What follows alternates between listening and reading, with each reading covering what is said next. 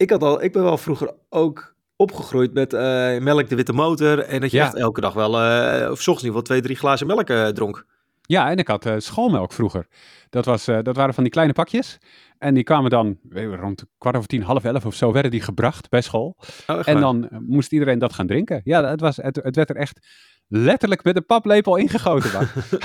Ja.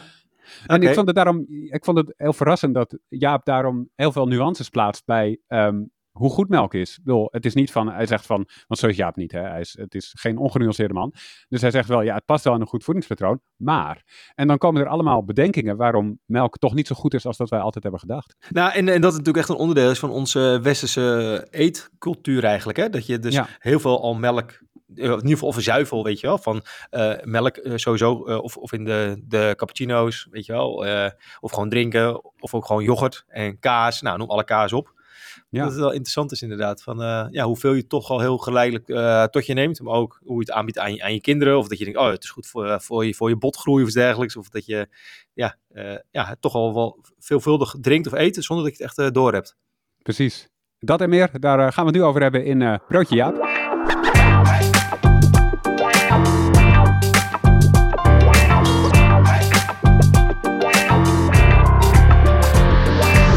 Hey, welkom bij een nieuwe aflevering van een podcast over voeding. In deze podcastserie gaan we in op de wetenschap achter voeding en laten we wetenschappers aan het woord over allerlei thema's die met voeding te maken hebben. Bart Mol van Arme Foodie is er weer bij, zoals altijd. Hoi Bart. Ja, goedemorgen Arnoud en Jaap. En ik wil gelijk even een huishoudelijke mededeling doen. Dat eh, deze show is voor deze week. Volgende week zijn we even een weekje met eh, vakantie. Dus eh, mocht je een vervent luisteraar zijn, dan... eh, volgende week even niet, want dan ben je waarschijnlijk toch op vakantie of zelf op wintersport. Maar eh, wees gerust, aankomende vrijdag hebben we ook weer een hele leuke show die we eh, voor je hebben klaarstaan. Dus ehm, geen nood, we hebben gewoon nog een mooie show voor je opgenomen. En wat we vandaag hebben is uiteraard een broodje Jaap en daarvoor hebben we Jaap Seidel nodig. Goedemorgen Jaap. Goedemorgen. En eh, ja Jaap, heb je vanochtend een lekker glas melk gehad? Want dat is natuurlijk noodzakelijk voor een, in een gezond voedingspatroon. Ja, nee, ik eet, ik eet eh, liever yoghurt eigenlijk. Aha. Ehm, maar het is, een, het is een goede vraag, want Nederlanders zijn natuurlijk echte melkdrinkers. En in Europa doen we dat sowieso veel. En het is, eh, ik, heb me daar een tijdje geleden in verdiept. Het is nog steeds een raadsel waarom wij daar zo, goed tegen kunnen. 80% van de, van de wereldbevolking kan niet tegen melk. Hè, dat we, ze zijn lactose-intolerant, zo heet dat dan. Ze hebben geen lactase, dat wil zeggen, na, na hun babytijd verliezen ze dat eh, vermogen om melksuiker af te breken. Eh, maar wij wel. En dat is heel recent gebeurd. Dat is maar 5000 jaar geleden of zo is dat ontstaan. Eh, en eerst dachten we, oh dat is makkelijk, weet je. De, eh, mensen zijn eraan gewend en dan verandert het DNA en dan kun je het wel. Maar dat werkt eigenlijk volgens de wetten van Darwin natuurlijk alleen maar wanneer mensen die niet tegen melksuiker kunnen, heel snel doodgaan allemaal, voordat ze kinderen krijgen. En of dat gebeurd is, dat weet eigenlijk niemand. Maar dat het eh, zo'n ontzettende snelle eh, verandering heeft gehad dat bijna de hele bevolking van een groot continent eh, lactose tolerant is geworden in, in een paar duizend jaar, dat is een heel groot raadsel. En, en niemand begrijpt daar eigenlijk wat van. Maar we zijn dus eigenlijk meer een uitzondering in, bij blanke Europeanen, dat wij goed tegen melk kunnen. En dat we dat dus ook op volwassen leeftijd nog, eh, nog drinken. Ja, we gaan het dus over melk hebben vandaag. Het mogen duidelijk zijn. Eh, laat ik maar gewoon vragen. Past melk in een gezond voedingspatroon? Ja, de Gezondheidsraad zegt drie porties zuivel per dag. En dat kan dus melk wezen, yoghurt, kaas of wat dan ook. Dus dat, dat hoort wel in een gezond voedingspatroon. En dat heeft te maken met het feit dat melk natuurlijk voedingsstoffen bevat. Eh, zoals eh, calcium en, en, en eiwit en eh, al dat soort zaken. Ook verschillende soorten van andere vitamines. En, en dus is het een belangrijke leverancier van ons voedingspatroon geworden. Van allerlei essentiële voedingsstoffen. Maar heel veel mensen drinken dus ook geen melk in de, in de wereld. En gebruiken geen zuivel en zijn toch ook gezond. Dus het, het hoeft er niet in, maar het past er wel in. Oké, maar als het er niet in hoeft, waarom zit het er dan in bij ons?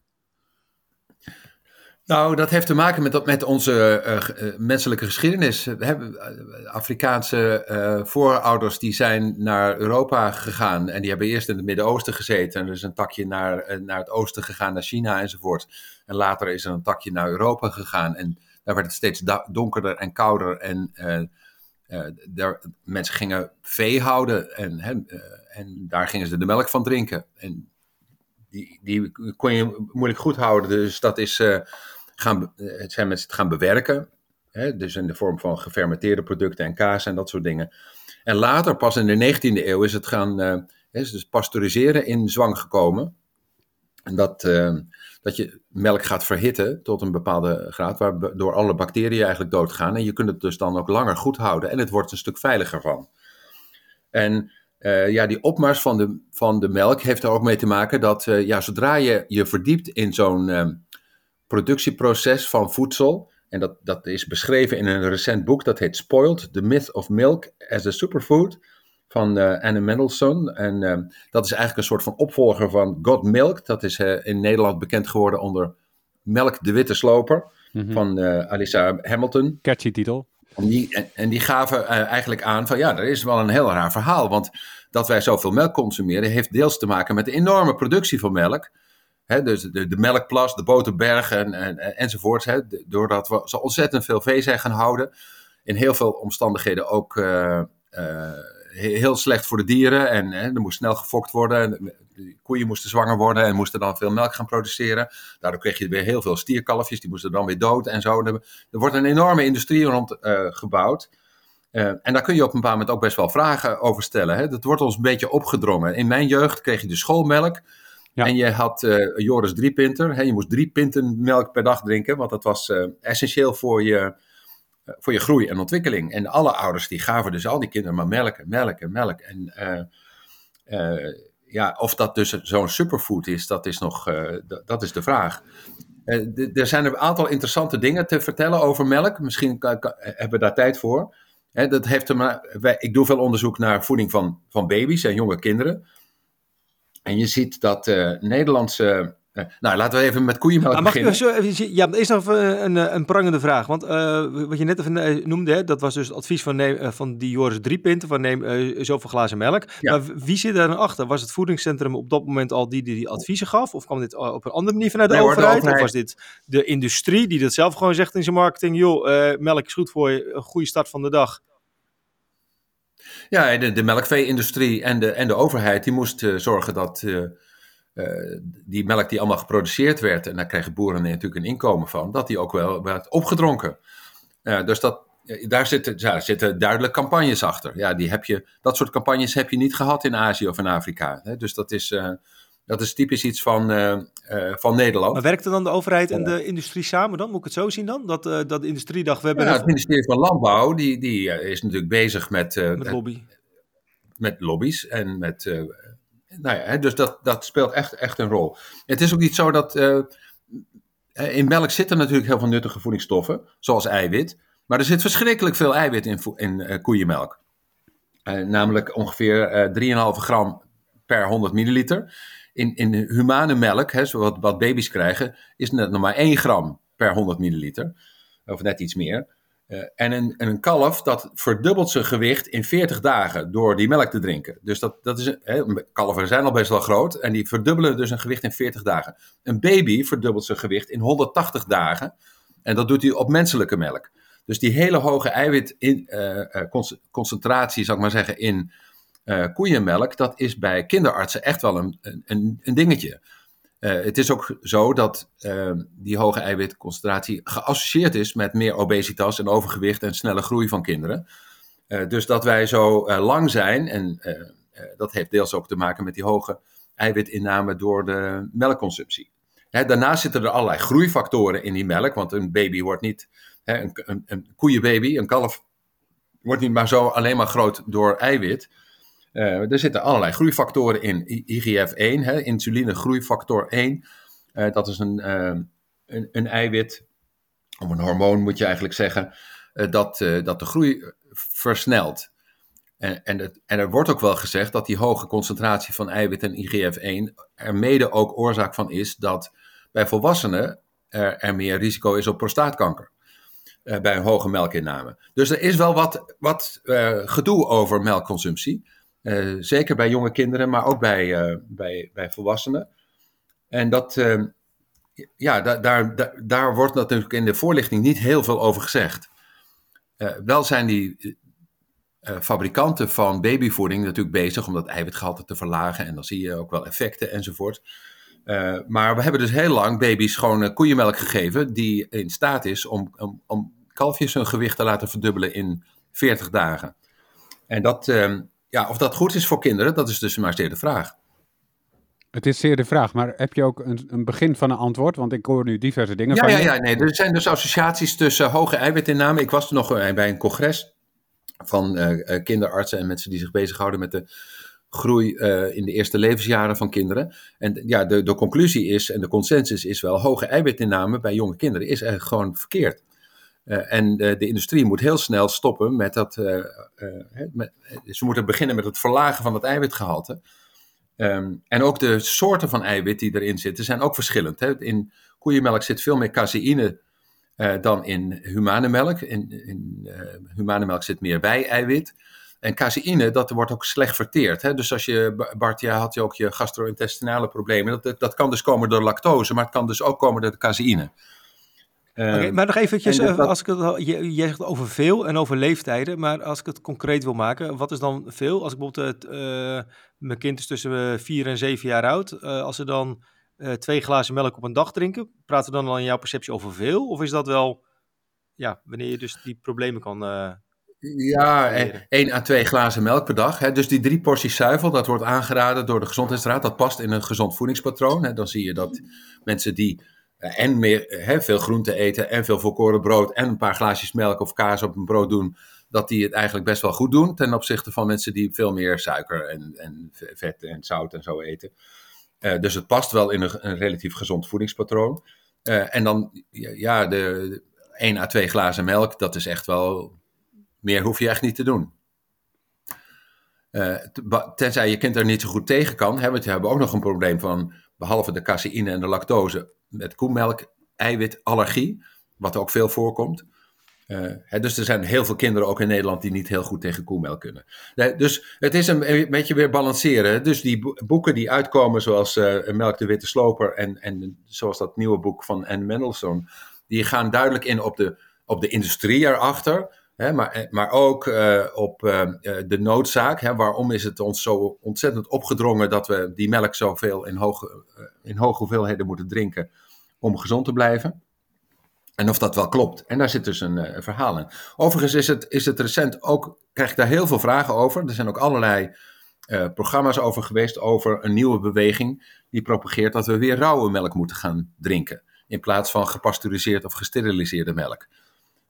In, in rauwe melk zitten uh, meer antilichamen en eiwitten en bacteriën. Uh, en dat zou dus goed zijn voor je microbioom. Daar had je het ook al over, Bart. Je had dus ook rauwe melk kunnen gaan drinken. Dat zou dan misschien helpen. Het, uh, het alleen, is toch leuk dat sommige luisteraars die zullen nu denken, waar heeft hij het over? Maar met de voorbereiding hebben we altijd even een gesprek. en dan hebben we het ook even over een aantal andere onderwerpen. Dus ja, ja, ja maar de luisteraar, maar, verzin maar je eigen ja. verhaal erbij als je dit hoort. Bak, Bart had buikgriep en die heeft, uh, zijn microbioom was in de war. En toen heeft hij een tijdje geen melk gedronken. En dat, dat hielp. Um, en, en er zijn dus veel mensen die zweren bij rauwe melk. En rauwe melk mag je niet in de supermarkt kopen, uh, maar wel bij de boer kan je dat kopen. En dan moet de boer zeggen, je moet het wel koken thuis. En dat heeft natuurlijk een reden, omdat uh, ziektes zoals tuberculose en zo, die werden vroeger overgebracht door, door melk. Er, er, kunnen, er zitten veel bacteriën in melk, voor een deel gunstige, maar voor een deel kan dat dus ook ziekteverwekkende problemen opleveren. er zijn en, en hè, de salmonella, campylobacter en, en allerlei, hè, listeria kan er ook nog in zitten. Dus voor, zwangere, zieken en, en uh, uh, mensen met een slechte weerstand is het echt wel de bedoeling om niet te veel, um, of liever niet, rauwe melk te drinken. Want dat kan allerlei risico's met zich meebrengen. Uh, maar er is een discussie over, hè, want die, in die uh, uh, bewerking van melk, het wordt verhit, het wordt gemengd, het wordt gehomogeniseerd, het krijgt een andere smaak. Je, bij sommige allergieën helpt ook rauwe melk beter dan bewerkte melk, gepasteuriseerd of gesteriliseerd. Maar je ziet, daar, hè, daar, is een discussie over. En we zijn ooit begonnen met dat verhitten van die melk, omdat er zoveel ziekteverwekkende bacteriën in zaten. Omdat de hygiëne in, in die melksector niet fantastisch was. Hey, en als we het even... Maar goed, ja. zo zie je maar, en, en dat, dat, dat, wil ik eigenlijk maar hier zeggen, dat voor zoiets waarvan we altijd zijn uh, verteld, melk dat is noodzakelijk en dat is goed voor je en dat is, daar is verder niks mis mee. Dat is alleen maar, uh, daar valt heel veel meer over te vertellen wanneer je er uh, wat meer in verdiept. Ja, alleen dan is er, en dan hebben we het nu al bijna een kwartier, en dan is er een heel genuanceerd verhaal van, ja, het past in een gezond voedingspatroon, maar ja. er zijn associaties met, met allemaal ja. nare dingen. Um, uh, je hebt het over kinderen gehad, zo, ja, doe het in ieder geval niet te veel, um, als je het doet. Um, maar melk drinken, is dat voor volwassenen een verstandig idee? Of zeg je, oh, je kan prima zonder, laat maar. Nou, als je er goed tegen kan, hè, je bent dus van Europese komaf, zal ik maar zeggen, dan, uh, dan kan je daar goed tegen. En dan is er niks mis mee met één à twee glazen melk per dag. Dus drie porties zuivel, hè, dat past er nog wel in. Uh, maar je hebt een heleboel mensen die, die eten en kaas en ze drinken heel veel melk. Hè, dus wel een halve liter tot een liter per dag. En dan hebben ze ook nog, eten ze ook nog yoghurt enzovoort. En je kan ook hè, too much of a good thing, zal ik maar zeggen, uh, eten. En um, bedenk dus dat behalve die, al die nuttige voedingsstoffen, zoals eiwit en calcium en dat soort zaken, er, er ja, ook problemen zijn bij een hoge melkinname en mogelijk het risico op prostaatkanker. Hè? Dus ik, ik ga niet heel veel melk drinken, want ik wil dat niet krijgen. er zijn ook weer gunstige effecten. De, dikke darmkanker risico zal wat verlagen bij hoge melkinname.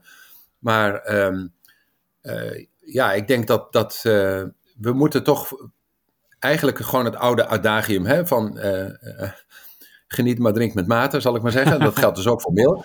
Melk um, en, en eten matig en gevarieerd. Ja, maar hoe, en dat geldt dus ook voor hoe zit jij dan met het rauwmelkse dan? Hè? Als jij die keuze hebt, uh, Jaap. Als je zegt, joh, ik doe twee uh, porties melk, twee, twee bekers melk. Kies je dan voor de, uh, de bewerkte melk of kies je nou, dan voor de rauwmelkse? Nee, ik, ik, drink alleen maar bewerkte melk. Want ik wil dat risico niet hebben dat ik een, een bacterie in mijn lichaam krijg die niet meer weggaat. Of waar ik heel ziek van word. Um, maar, um, en, en, bovendien, hè, dus als een boer het verkoopt, moet hij er dus ook bij vertellen: je moet het gaan koken thuis voordat je het gaat drinken. Nou ja, en dan zijn die bacteriën als dood, alsnog dood. Ja. Dus um, zomaar rauwe melk drinken. Uh, ja, je, je doet het op eigen risico, zal ik maar zeggen. Dus je, als jij vindt dat het lekkerder is en dat je er goed bij voelt enzovoort, dan moet je het vooral doen. Maar dan weet je ook dat er een risico is dat er ziekteverwekkers in kunnen zitten en dat je daar behoorlijk ziek van kunt worden. Yes. Lijkt me een goed moment om een uh, punt te zetten achter dit onderwerp. Bart, heb jij tot slot vanuit Amefoodie nog dingen die je wil toevoegen? Nou, ik wil nog een, een Jaap vragen. Dat, uh, over een maandje van nu, dan geef je ook een uh, presentatie bij de ja. eiwittransitie congres.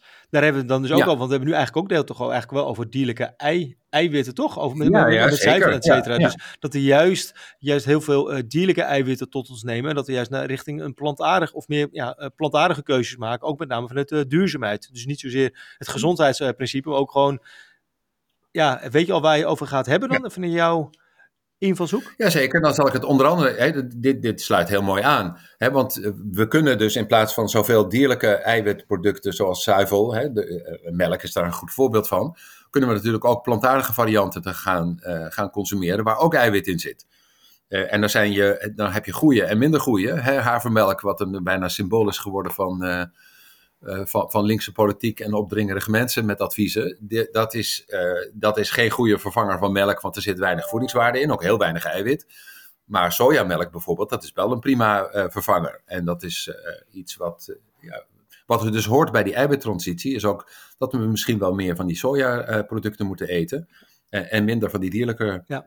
Hè, want we weten zeker dat in sojamelk geen IGF-1 en, en, en dat soort dingen zitten waar je uh, misschien ziek van kan worden. Ja. Nou, mocht je dit uh, in, interessant vinden, check even de link in de show notes met een hele mooie korting. Ehm, kan je ook aanwezig zijn op het congres. Dus ik zou zeggen, check even de link in de show notes en wellicht zien we je daar. Yes. En ken je nou uh, fanatieke melkdrinkers en mensen die de hele tijd zeggen melk de witte motor? Stuur deze aflevering door voor wat meer nuance. Helpt hun om wat meer kennis te vergaren over melk. Helpt ons aan meer luisteraars. Daar zijn we ook blij mee. En uh, geef sterretjes in je favoriete podcast app. Laat een recensie achter als dat kan over deze podcast. Vertel wat je vindt. Dan kunnen we deze podcast beter maken. En het helpt anderen ons te vinden. Dus dat is ook dubbele winst. Um, en dan rest mij om jullie te bedanken. Dankjewel Jaap. Graag gedaan. Dankjewel Bart. Fijne vakantie volgende week. Ja, ja zeker. Dankjewel uh, Annette. Jij ook. Ja, we gaan even een weekje uitrusten uh, van al deze podcast. je darmen wat rust geven, Bart. Ook belangrijk. Ja, ja we gaan gewoon een persoonlijke show uh, ervan maken. Elke week even over onze eigen issues hebben. Jij dankjewel voor het luisteren. En tot volgende week. Is goed, later.